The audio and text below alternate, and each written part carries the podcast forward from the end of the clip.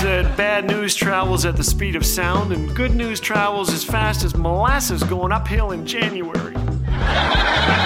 Thanks for joining us today. You're listening to Laugh Again with Phil Callaway. It is the most wonderful time of the year, and it's time for our annual Christmas quiz.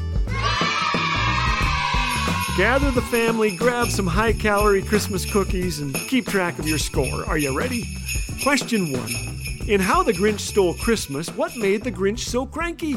A. His mother in law told him how to wrap presents each Christmas Eve. B. His shorts were two sizes too tight.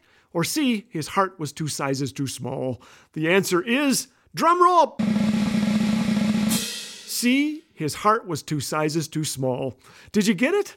If not, my heart goes out to you. Let's pitter patter off to question two. What is the shape of the candy cane modeled after? A. A hockey stick. B. A shepherd's crook. Or C. A fish hook. The answer is B. A shepherd's crook. If you picked hockey stick, take two minutes in the penalty box for tripping, and then skate on to question three. What was the first instrument on which Silent Night was played? A. The accordion. B. The guitar. C. The kazoo. Or D. The pipe organ. And the answer is B. Silent Night was first played on the guitar.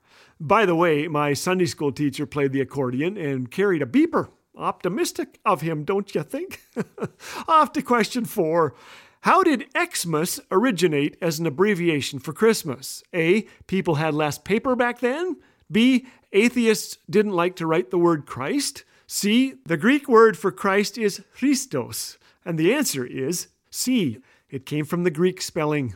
Christ has often been written as XP or XT for the past 1,000 years. Question 6. Which is the only book to mention the visit of the wise men to the infant Jesus? A. Matthew, B. Mark, C. Luke, or D. Larry? The answer is A. Matthew.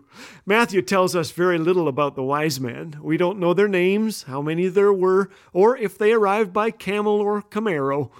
If you chose D, the book of Larry, run and dunk your head in a snowdrift. It's not in the Bible.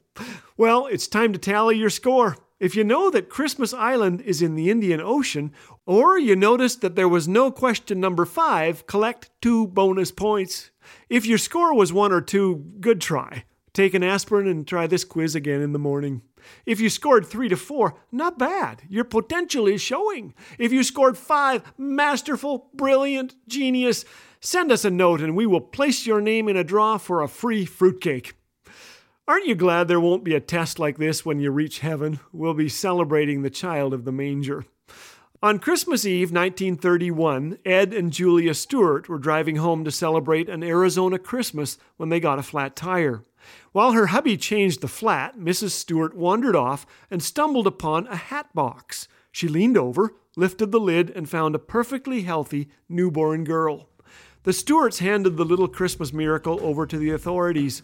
She was adopted, became Sharon Elliott, and hit the front page of almost every newspaper in the country. Sharon didn't know until she was 55 that she was adopted. Of course, Sharon wasn't the first mystery baby to show up and become associated with Christmas, was she?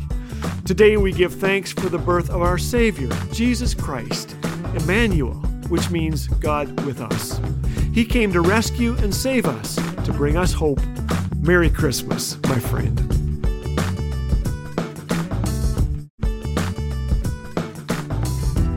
Dad jokes, encouragement, biblical truth. What more could you want? If you're enjoying what you're hearing on Laugh Again, we encourage you to share with a friend. The vehicle of laughter and stories of shared struggles open the door for the gospel to be welcomed into heavy hearts in need of the hope of Jesus. So go ahead and share Laugh Again today. It might just leave an impact deeper than you could ever imagine. Laugh Again. Truth bringing laughter to life.